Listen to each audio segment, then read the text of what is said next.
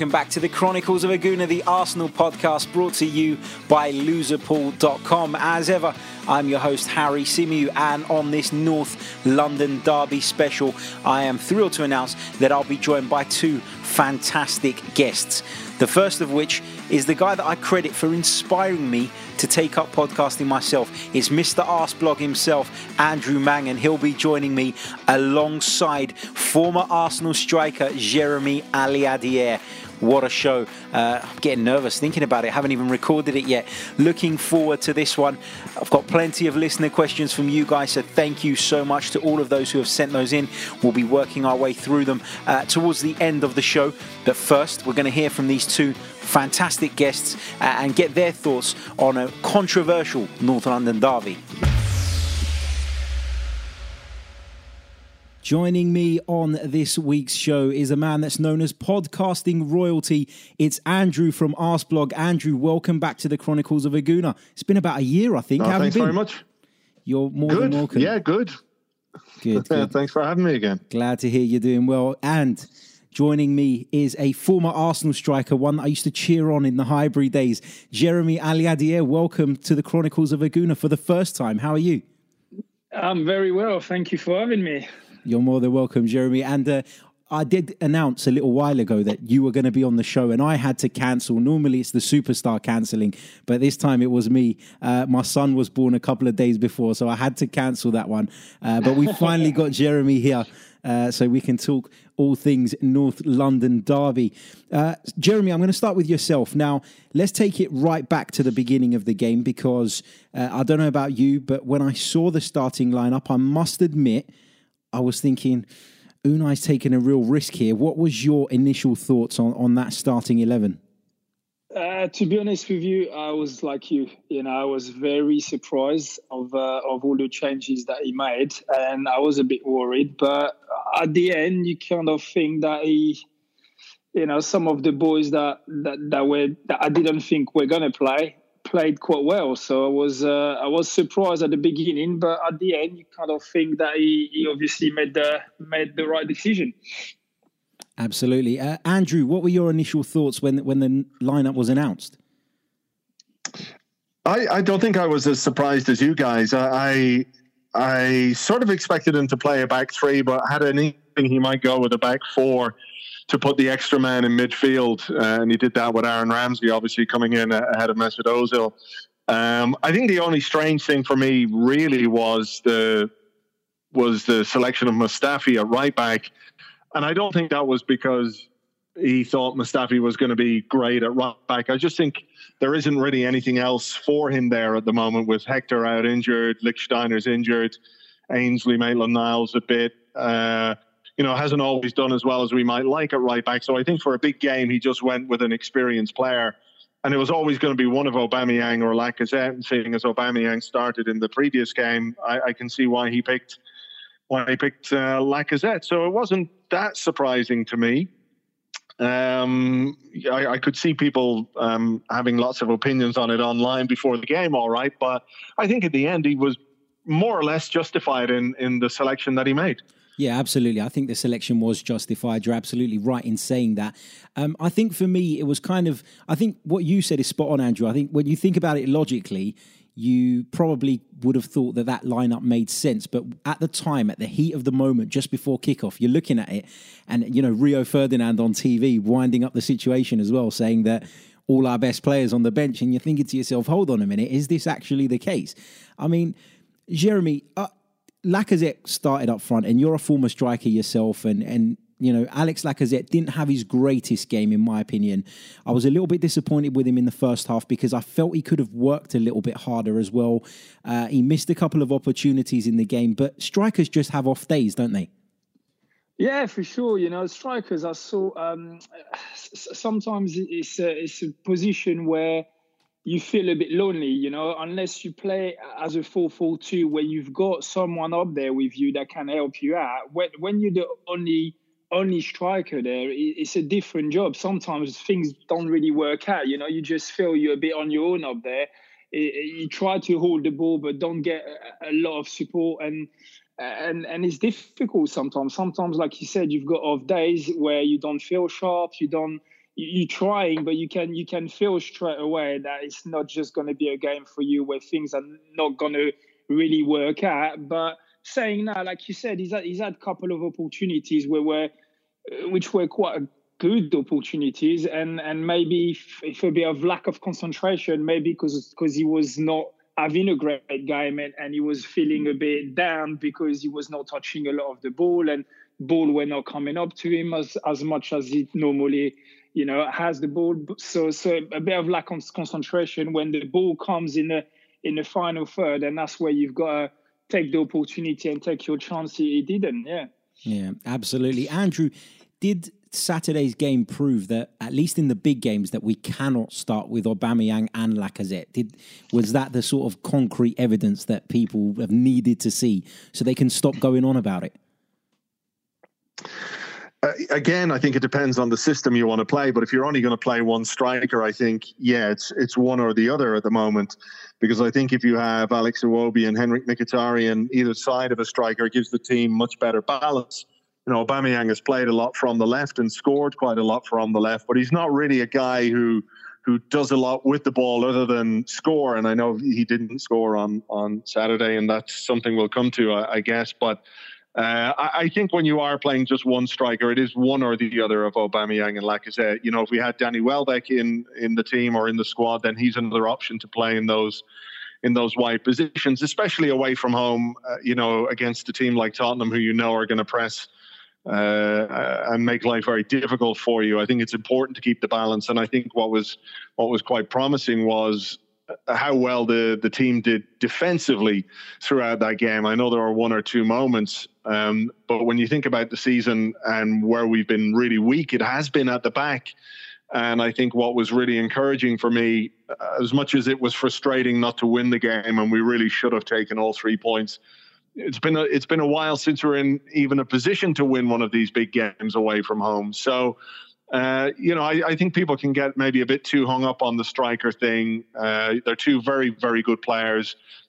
Both of them had days to forget on Saturday, but you know, it's not really. I don't think there's any need to delve into it so deeply when he chooses one over the other because he just will think, well, maybe this game suits Aubameyang, this game suits Lacazette and that's it. And I think we should be happy enough that we've got two players that good to choose from. Absolutely, totally agree with that. And I, I, know we've already spoken briefly about Mustafi. Jeremie, in the week uh, when I'd done a preview show and a couple of radio shows that I'd been on, I actually called for Mustafi to play at right back. And it's exactly because of what Andrew said, not because he'll be a fantastic right back, but purely because we don't have any better options available at the moment. I thought he did really well. I thought the defense played a really narrow system, sort of like kind of like what Atletico Madrid try and do with a really narrow back four.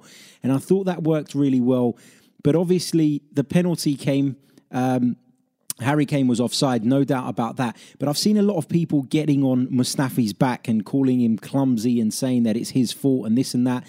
Yes, he normally is like that, but on this case, I've got a lot of sympathy for him. Uh, I thought he played pretty well, don't you?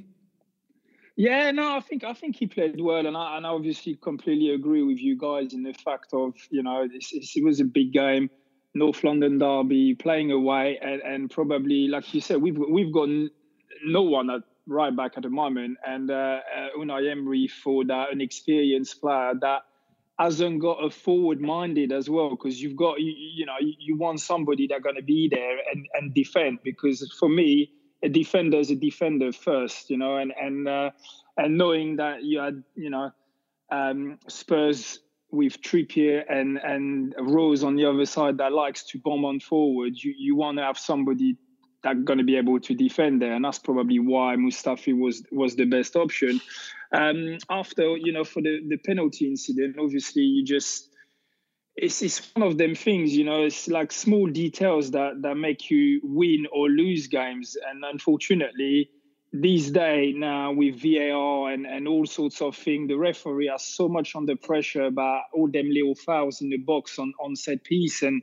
And and he just got caught, unfortunately, and and you've just got to be so careful these days. You know, you just one or and then you, you just you just concede a penalty, which you know, I agree that he had a good game, but obviously that little mistake, you know, cost us a penalty. So at, at the same time, you you kind of think that small details would have make you, you know, make us won the game. So he's, disappointed on that. But yeah, I think he, he played well. Absolutely. Andrew, you, your thoughts on that situation? Are you one of those that pins the blame solely on Mustafi? Because from my point of view, if the linesman does his job, we're not even discussing this. Uh, no, listen, absolutely. I think there's a, a, a bigger discussion going on. I don't understand how anybody is making the case that Harry Kane wasn't offside, wasn't challenging for the ball, wasn't interfering or active. He clearly was. There were about four or five Tottenham players ahead of the ball when it came in. Um, you know, I, I, I, think it's a terrible piece of officiating. At the same time, though, I, I think what Mustafi did was really, really stupid, basically. You know, he was right in front of the referee.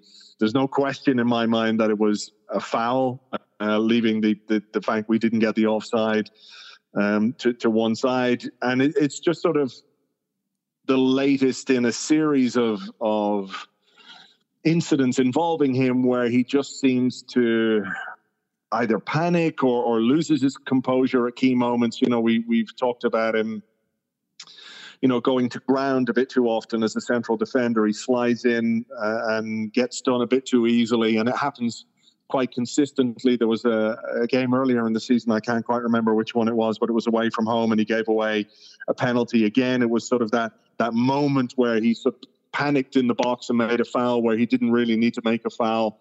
So, you know, I think he did okay as a right back. He's not really a right back. He was put in the team to do a specific job. And I think in general, he did it he did it pretty well on the day. But that moment when you're right in front of the referee, you know, as Jeremie says, you've got to be really, really careful because uh, they're watching everything. It was uh, an obvious foul, and and the thing about it is when you give when you give Tottenham a penalty, you know that Harry Kane is going to take it. Harry Kane from the spot is is very very um, clinical. You know he's not going to miss those. There was never any doubt in my mind that he was going to do anything other than put the ball in the back of the net.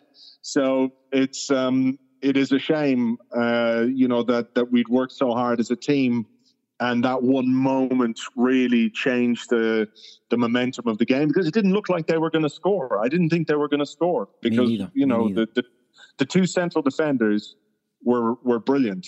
Uh, Sokratis and Koscielny were were absolutely fantastic. Kane didn't really get any joy out of them at all for the entire game. And the only shot I think he had was the penalty, which tells you a lot about how well they played. So it is a shame just that that one particular moment of carelessness, if you want to call it that, being very diplomatic, um, had such a big impact on the game.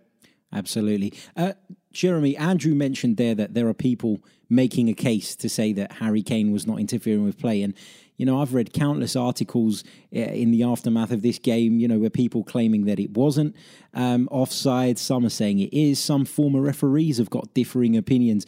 Taking it away from Arsenal for a minute, this is a problem in football, isn't it? This rule needs to be clarified. Would you not say? Oh, for sure. But this is a this is an argument that, that, that we will have for forever for me, and that's why when when the VAR came and everybody's just for it, and and I've I've always said. I, I'm I'm for it as long as it will be a, a, an obvious decision, which at the end it never is, because we all judge a, even a pitcher, even a replay, we're gonna have a different opinion.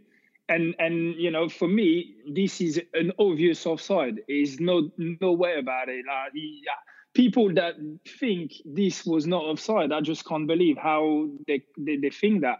You know, but it's the same with penalty sometimes you will see the replay and and you and I will probably think differently. So it's just at the end of the day, it's another you get a replay, but the referee at the end of the day is the one that makes the decision. And and you know, you just you just can go on and on about it. It'll, it'll always be a it'll always be a problem.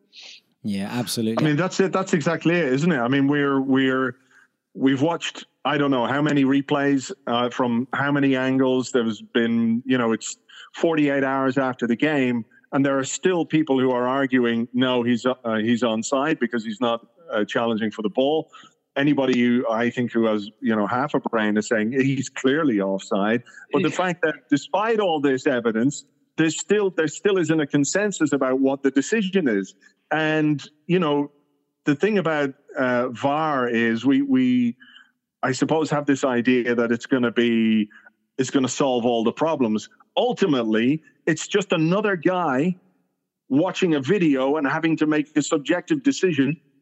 So it's not going to prove to be the thing that gets all the results uh, or all the decisions right. I think it's just going to. I mean, I hope it will have a positive impact more than the negative. They'll, you would like to think they'll get more things right than they'll get wrong, but I still think there are going to be issues when VAR is introduced, and we're going to sit here on this podcast or wherever, and we're going to argue about how how on earth did they make that decision when they have all those replays. So um, it's going to be very interesting to see how it all pans out. You know. Yeah, definitely, definitely. I'm a massive fan of VAR. I really want to see it work. I, I take both your points on board, though. There are lots of decisions where we're still going to be debating them. The, the only thing I'd say, sort of back to you guys, is that yes, it's another person looking at it, but surely having that extra check increases the officials' chances of getting it right. Doesn't mean they're going to get it right all the time, but it certainly increases that chance of of getting more things right. Does it not? Um, listen, Harry, I understand exactly what, where you're coming from, and I, and I agree with you on that point. But how would you feel if there's VAR on and the referee judged that it was a penalty when you, seeing the replay, think, but it's not a penalty? How, how can the referee give give it as a penalty. You know, it's like it's like Torreira's incident. I've watched that replay, that tackle, and for me, he had a red card. But I'm sure referee will see and say, "Oh yeah, he's gone over the ball." But he's gone over the ball because he tackled and kicked the ball away. He couldn't have his feet on the floor there to kick the ball away. Yeah. So he had to. You know what I mean? And for me, that would never been a red card. But VAR and, and a referee might watch it and say, "Oh no, that's a definitely red card." And know, at the end of the day, as a, as a fan, people think oh, VAR is just going to solve everything, which obviously is not going to solve everything because it'll still be a, a personal opinion. It's, it'll be a, a, a referee or, uh, or the guy watching the replay that, that, that give his opinion and give the decision. And at the end of the day, as a fan, you'll just, people think, oh, yeah, VAR, that's it. Now, there won't be any more uh, bad decision made. It'll, it'll only be clear which is not clear. You know, there's still controversy and still argument about it. Yeah, that, that's all great points. I mean, Andrew, where do you stand on the Torreira red card? Um, like with my Arsenal hat on, I think it's really a bit harsh. You know, I think it's it's really harsh because uh, you know, as Jeremie said, he did get the ball first, and his momentum carried him into Rose, who was moving towards him. You know, so I think it was it was quite accidental. Um, so I think I, I do think it was a, a, bit harsh. You know, I think it's difficult when you see a player uh, connect with another player high up on the shin. It does look bad. There's no question about that. You know, as Arsenal fans, we've seen some players suffer injuries down the years, and and maybe the the tackles on them weren't punished as much as they should have been. Um, I think what frustrates me a bit about the about the Torreira red card is the fact that Danny Rose didn't get a red card for his challenge on on Bernd Leno. Uh, I know Leno was down on his hunkers and and uh, Rose was going for the ball, but think about think about where that would have connected with Leno if he hadn't been down to try and make a save. It would have been where at his knee or on his shin in almost exactly, exactly the same place. So I, I, don't understand how, if Torreira is a red card, Rose isn't. I mean, he puts his studs into the goalkeeper's chest and he's over the top of the ball. You hear them talk all the time about that. If a player goes over the top of the ball with his stud showing, it's a red card. That should be a red mm. card all day long. And I feel sorry for Torreira, you know, in the context of the game and, and the moment at which it happened, you know, in the last 60 seconds. I think the referee could have shown a bit more common sense, particularly as he let Danny Rose away with with his challenge on Leno. Yeah, I think that's that's kind of where I stand on it as well. I can kind of see why when the referee's seen him go over the top of the ball, like you said, he's deemed that to be dangerous play and endangering the opponent. I completely get that. But like you, my frustration comes from the fact that Danny Rose has done the same thing and gotten away with it. And it's all about consistency for me re- with referees. Each referee is going to have a different view of things. And but if a referee within a 90 minute period can at least be consistent, then I'm okay with that but we're we're not seeing that, and and it's kind of frustrating, and you know it's something that's been going on for a really really long time now. Um, how did you guys think that Matteo Guendouzi got on? I know he was taken off at half time. Uh, Jeremie, what was your view on it? Because I was actually surprised to see him start because I've always felt that Torreira and Xhaka is the most balanced pair that we have in there, and I was surprised to see Guendouzi start, but he did well, didn't he? Yeah, he did well. I was just uh, yeah a bit surprised to see him coming off uh, so early. But um, yeah, like you, I think I think he's you know he's only he's only 19. He was playing in second division last year in France. Um, he's adapted to the Premier League and, and to life in England, you know, so quickly. And I think he's been playing so many games lately, and, and that's why I was a bit surprised seeing him start in, in in such a big game. When I feel lately he's been you know, he's still been good technically, but I think physically he's, he's just, you know, it's a lot of game, you know, every two, three days playing. And, and I, you know, I'm surprised not seeing Torreira playing uh, as much lately. He's, he's Guendouzi all the time and, and Xhaka and Torreira's quite often on the bench. And I, yeah, I was a bit surprised. And, and that's maybe why Unai Emery just took him off so, so quick and just for, listen, he's, he's doing all right, but let's just, kind of share the game with with Torreira. Yeah, I mean, Andrew, it's a, it's a bit of a risk to take, though, isn't it? Changing the heart of your midfield at half time in such a huge game. Yeah, it can be. I don't think he took him off because he was playing badly, though. You know, um, he, he he was doing fine. I think. Uh, you know, we weren't maybe as in control of midfield as we normally are, but I don't think that was the game plan you know, I don't think it was really in Unai Emery's mind that we were going to go to Wembley and and uh, control lots of possession in midfield, particularly as he chose, you know, the two and he had Aaron Ramsey a little bit ahead. So I think maybe it was a bit about sharing the game and keeping one player fresh. You know, get a good 45 minutes out of Guendouzi, get a good 45 minutes out of Torreira, with both players knowing exactly what they're supposed to be doing in there. I think Torreira was good when he came on. I think uh, Guendouzi was fine uh, in the first half. I don't know, you know, what we could have done, which would have made, you know, a huge difference to the to the dynamic of the game. But you know, when you look at how well we were organised across the pitch yesterday or on Saturday rather, you know, all of the players played a really good part in that. You know, there were some really good standout performances. I thought Mkhitaryan, for example, was was excellent. Um, Alex Iwobi did well on the left. Uh, you know, all the players put in a real shift, and they made Tottenham look fairly, fairly toothless. You know, they didn't have a, great deal of opportunities uh, to score a goal. I know Bernd Leno made that amazing double save, which was probably Tottenham's best moment, but that was one moment over 90 minutes. So I think the way that Emery set his team up was designed to to nullify Tottenham and their attacking threat. Uh, and he did it very well. So, you know, the way that he deployed his players and, and used his squad to do that, you know, I think the substitutions were quite good as well. You know, the way that he brought on, uh, you know, Ozil a bit later on. And who was the other substitute that came on? Um, uh, it's gone out of my head right now.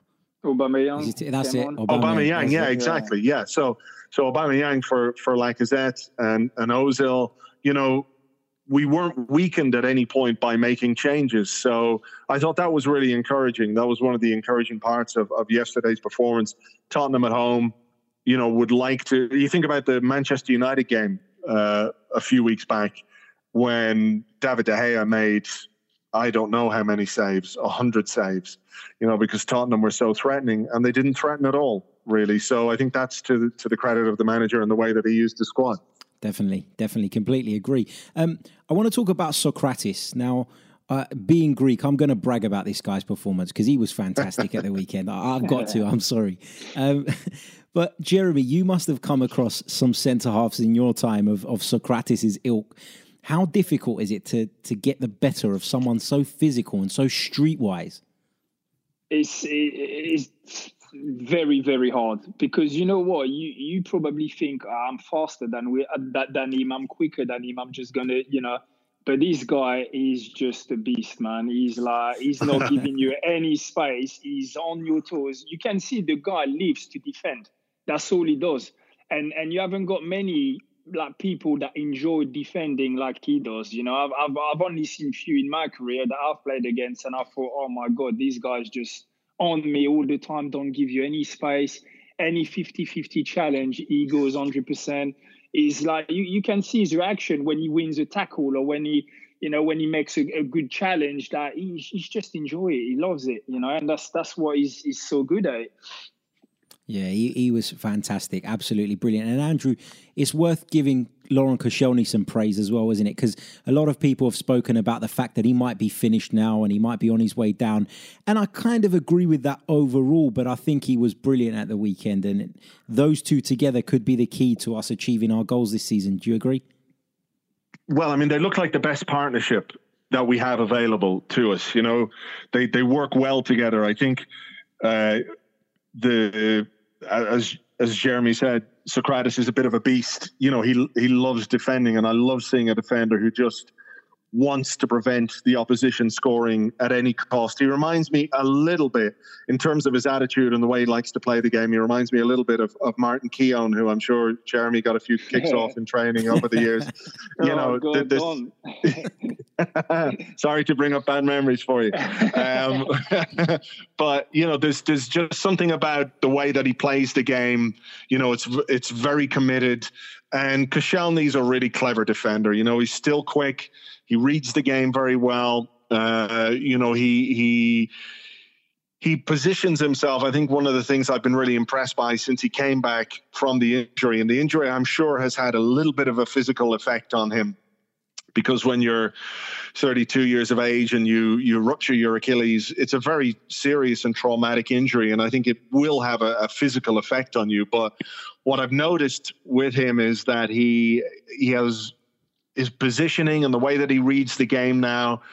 Uh, it reminds me a little bit of of Per Mertesacker, um, the way that he used to position himself. So when the ball came in or when cross comes in, he's generally in the right area to make a clearance. And I think when you consider just how demanding it is to come back from an injury like that at, at, his age to be playing at the level he's playing at and to be playing as well as he's playing is is absolutely fantastic. He deserves huge credit, and I really, really hope that between now and May, Sokratis and Koscielny can stay fit and play the majority of our games and especially especially the big games because I think if they do we've got a better chance of of keeping clean sheets. And I think with the the firepower we have in the squad and in the team uh, therefore we've got a better chance of winning games. So I, I, think the two of them deserve big big credit for what they did on Saturday. And and let's not uh, forget you know a few weeks ago they were brilliant against Chelsea at home as well. You know when we beat Chelsea uh, a lot That's of that was yeah. down to that central defensive partnership. So if they can stay fit, then I think we we could be on a on a, a good road between now and May. Yep, fingers crossed. Fingers crossed. Now, coming towards the end of the game, now as we sort of delve into it, the crucial penalty at the end that Pierre-Emerick Aubameyang unfortunately missed. Uh, Jeremie, first of all, I want to ask both of you actually before we sort of get into the ins and outs of it. Did you think it was a penalty? Uh, I didn't but because I was so wound up about the Harry Kane one, I wasn't going to admit that at the time. uh, personally, when when I saw it first, I thought, yeah, penalty, because because the defender were behind him. Uh, but when you see the replay, I, I, I don't think it's a penalty. Uh, but but you see that the problem again is is with the the way defenders sometimes move their legs a little bit the, the, referee from from the angle that he was, he probably thought, oh yeah, he touched him and he got he put him, you know, got him down. Um, but after watching the replay, you see Sanchez obviously moving his his foot, but not touching Aubameyang. It's just kind of the rhythm that he was on that made him fall. But um, no, personally, I didn't think it was a penalty. But like you said, you know, after after the the penalty that we uh, that we concede, uh, I was uh, I was really happy. Uh, from the referee's decision, really. yeah, yeah, I, sh- I, share that view. Andrew, your, your thoughts on that decision? I think it was soft, but I'm never going to turn down a penalty against Tottenham in the last minute of a derby. It was a bit soft. It was a bit soft, but like you know, uh, considering what came before, you know, you're not going to turn around and say no thanks. So. Uh, you know, I, I, think the bigger issue what happened when when he stepped up to take it. Yeah, absolutely. I mean, um, what about this this encroachment thing? Because now we always see encroachment when penalties are taken, but not to that extent. I mean, Jan Vertonghen was practically in line with Aubameyang when he struck the ball. I mean, Jeremie, uh, that's just not acceptable, is it? Considering he was the one to hook it off the line as well.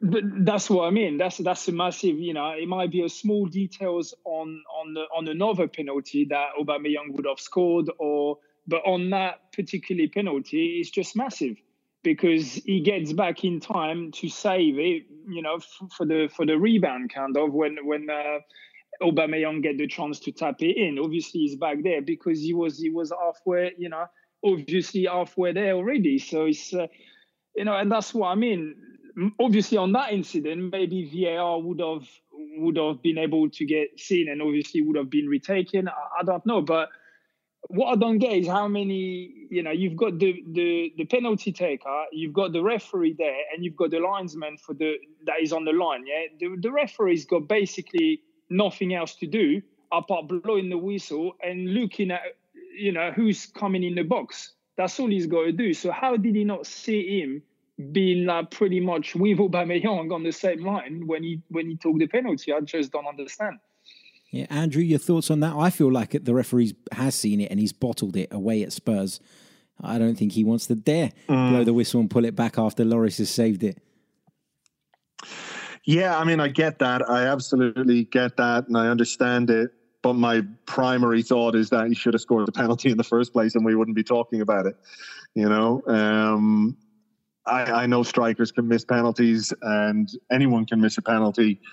I, I, just didn't feel like he looked confident when he stepped up to take it, and I just think it was. Uh, I think he made it easy for for Loris. Um, subsequently, you can complain about the the encroachment, but I think you know in that situation, you know, player of his quality and his caliber and his experience, I think he should take a better penalty, and we wouldn't be talking about encroachment. Yeah, you're you're ultimately right. I've got to say, um, right, bringing us sort of towards the end of the conversation, guys. I know conscious of time and everything, but where does that leave us now? Uh, starting with yourself, Andrew. Where does that result leave us in terms of our Champions League hopes? What are you expecting from the United game? What do you think we need to get out of that match? I think we probably need to beat Manchester United it feels like a, a real six pointer that game, you know, because they're ahead of us at this moment in time. Uh, we are at home. I, I, feel, despite how disappointing and frustrating it was to to, I was going to say to lose that game because it still feels like we lost it a bit. It does um, when we didn't win it. Uh, I think there was a lot to be encouraged about from the way we played, you know, simply the fact that we should have won the game and it was in our hands to win the game. Um, ultimately, we didn't, of course, but I think there was a lot to be encouraged about, you know. I, and, and what I really hope is that we get a, a response from some of the players who didn't necessarily play that well. And I think, you know, across the board, the vast majority of, of the team played really well.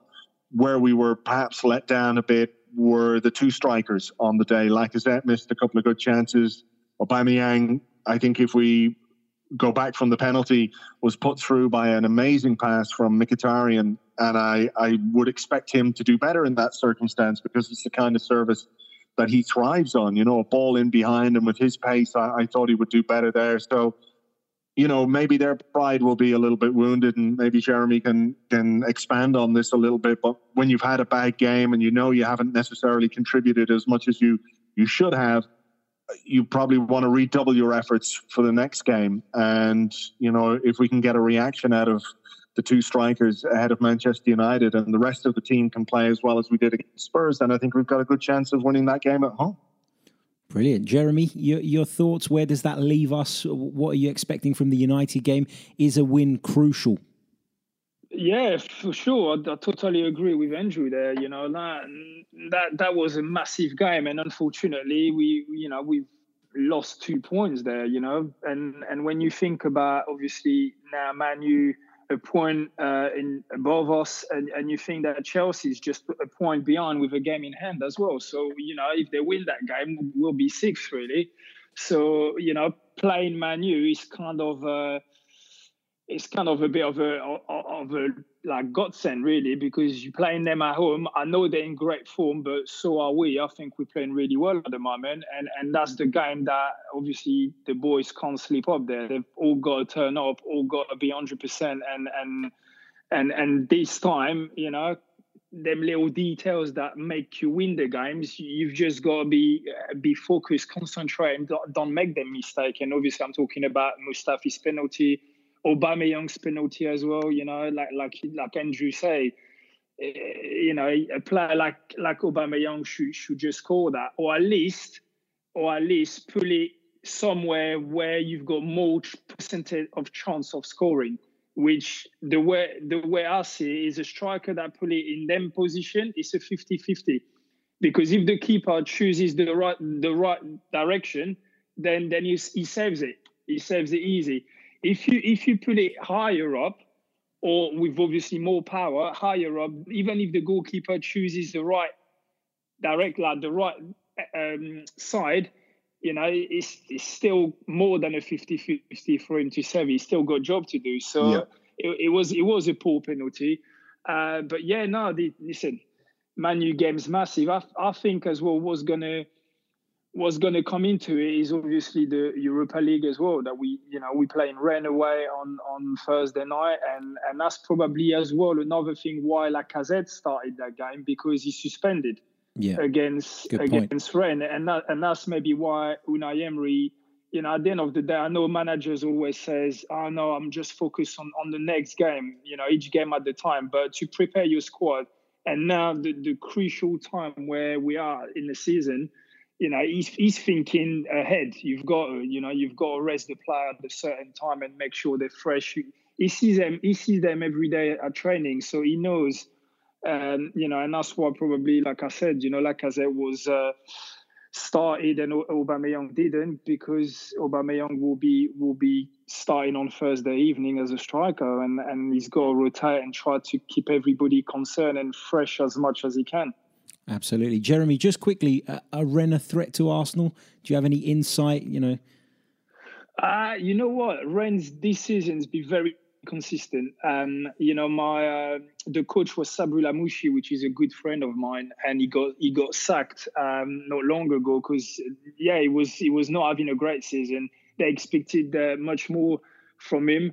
Uh, but Rennes are a team which in uh, incredible individual players, as as you probably remember Ben Arfa when he was yep. you know playing for Marseille, Lyon, and, and even Newcastle before he got uh, he got badly injured. But he's he's one of of them player on his day. He just can can just run everybody you know crazy on the pitch. Individually, he's, he's incredible. So uh, if they turn up and they're all in a good day, they, have got very good, very good players, and, and it won't be easy for us now. I'm sure uh, Ben Arfa will be looking to stick it to Unai Emery as well. Uh, uh for sure, yeah. right, just quickly, guys, uh, can I have a prediction for the Manchester United game from each of you, just quickly? Uh, starting with Andrew. I think, okay, I'm going to go 4 3 1 to Arsenal. I like, I love the positivity, Andrew. Jeremie? I was I was gonna say three two me because I know the way Manu plays at the moment is very open game and and they will I think they will score because they've got incredible talent up front. Uh, but they're they're open at the back as well. So and I think we'll you know with the player that we've got at the moment who are you know on form like it will be Mkhitaryan and and hopefully Lacazette or, or Aubameyang will be a will be on form and, and, and wanted to you know kind of forget that Spurs game. Um, yeah, I think it'll be a very open game with quite a few goals. Fingers crossed you're both right and we and we win the game at least. That's all that matters. Um, guys yeah. i cannot thank you enough for taking the time to come on the show this evening. Um, it's a real pleasure to have you both on. Jeremie you, you know you're a former arsenal player a hero of mine so always a pleasure to talk to you. And andrew you're the inspiration behind me even starting podcasting so i, I can't tell you how grateful i am for having you both on and, and thanks once again. Well, no problem thanks. much. yeah thanks a lot Wow, what a great couple of guests. Uh, lots of North London Derby chat there for you guys to dig your teeth into. I'd like to hear what you guys think about some of the points raised on this week's show. You can tweet me at chronicles underscore AFC, or you can email me if you prefer that, chroniclesafc at gmail.com. Now, it's come to that point in the show where I'm going to answer some of you guys' questions. Uh, let's have a look. And he says as he scrolls through Twitter, to find the post. Here we go. Uh, right, so first question comes in from Benjamin Dunn. Have we been messing about with Mustafi at centre back where he can be exposed rather than allowing him to be effective at right back where he can only really be exposed on one side? He was almost effective there against Spurs. Um, I, I, think it's a little harsh to, to lay into Shkodran Mustafi's performance at the weekend because I think that he was extremely unfortunate. As I said already in the show, if the linesman does his job, then Shkodran Mustafi's foul. If well, it's not even really a foul, is it? Because the play should have been stopped. But Shkodran Mustafi's action is not something we're discussing. So. Um, I think he did do a good job at right back. I called it earlier on in the week in the preview show that I felt he could do a job there, and I thought that Unai's selection was justified. I think he's been let down by the officials, so not going to lay in too hard on Shkodran Mustafi. Yes, he's got previous. Yes, he's let us down in the past, but I didn't think he let us down at the weekend. Um, this next question comes from. Uh, let's have a look. Okay, here we are. This one comes from Jedi Guna uh, on Twitter. He says, Doesn't it seem clear that Ramsey leaving has little to do with him fitting in the Emery system, but really it's all about the money he was demanding based on what Juventus were going to pay him? Hmm, I think it could be financial. Um, I think as a footballer, you're going to be inclined to go where the money is. I think most people are like that in their jobs, so I can't really fault him for doing that. I think that Aaron Ramsey probably would have stayed at Arsenal if a sensible offer was on the table and it wasn't withdrawn, uh, which we're led to believe. I think that's had a huge impact. Um, on his sort of mentality. I think once that happened, he was never going to stay. Uh, and you know what? Fair play to him. He's, he's scored some really important goals for this club. Uh, and imagine that ended up being the winner at the weekend, how we'd be talking about Aaron Ramsey today. So I, I think I kind of give Aaron Ramsey a pass on this because in my opinion, he's been extremely professional, uh, despite the fact that he's leaving in the win- in the summer. Sorry, so yeah, um, I don't think it was all about money with Aaron Ramsey. I think it became about money when it was evident that the club weren't going to pay him his market value. I think that's a safe way of saying it. Now, the next question comes from Eric Colton on Twitter. Uh, he says, Are Spurs a symptom of today's culture? You don't have to be successful, you just need to come across as successful. I think yeah, you're, you're, spot on. I think it's kind of a shift in, in the culture. I think you're absolutely right in saying that. I think that uh, nowadays finishing in the top four is probably more valuable than winning one of the domestic cups. Maybe not in the fans' eyes, but certainly in the club's eyes, uh, given that the the financial reward of doing that. So uh, yeah, I guess they are a symptom of today's culture. That's a really good question as well. Uh, thank you once again for that, Mr. Eric Colton. And that brings us to the end of another episode of the Chronicles of a Gooner, sponsored by Loserpool. My thanks to my two guests this week, Jeremie Aliadiere and Andrew from Arseblog. I uh, can't thank the guys enough, and I hope you guys enjoyed listening to them. I'm sure you did. Uh, again, massive shout out to our sponsors, Loserpool. Head over to loserpool.com for more information. It's a fantastic game, um, a real chance for you there to win some fantastic cash prizes. So please, please do check that out. Uh, I want to point to your attention the fact that on YouTube, and we are an audio podcast, so I appreciate that most of you don't listen on YouTube, but over there we are just shy of a thousand subscribers. We're over the 900 mark now, and I'd really like to get us up to 1,000 on YouTube by the end of the current season. So I'd appreciate your support. If you could just take the time to head over to YouTube, type in the Chronicles of a Gooner, and hit that subscribe button. Of course, we need you to leave us a review on iTunes. That's very important in pushing us up the rankings. So if you could head over to iTunes, if that's where you listen from, and please make sure you do that too. Uh, and lastly, I just want to say a massive thank you to my colleagues over at the Same Old Arsenal podcast, in particular Craig, uh, who organised a fantastic event in association with Fansbet, where I got to present a section uh, of the Q&A night with Nigel Winterburn and Kevin Campbell. So a massive thanks to Craig for that. And uh, we'll be back on Friday this week with our preview show. So until then, take care.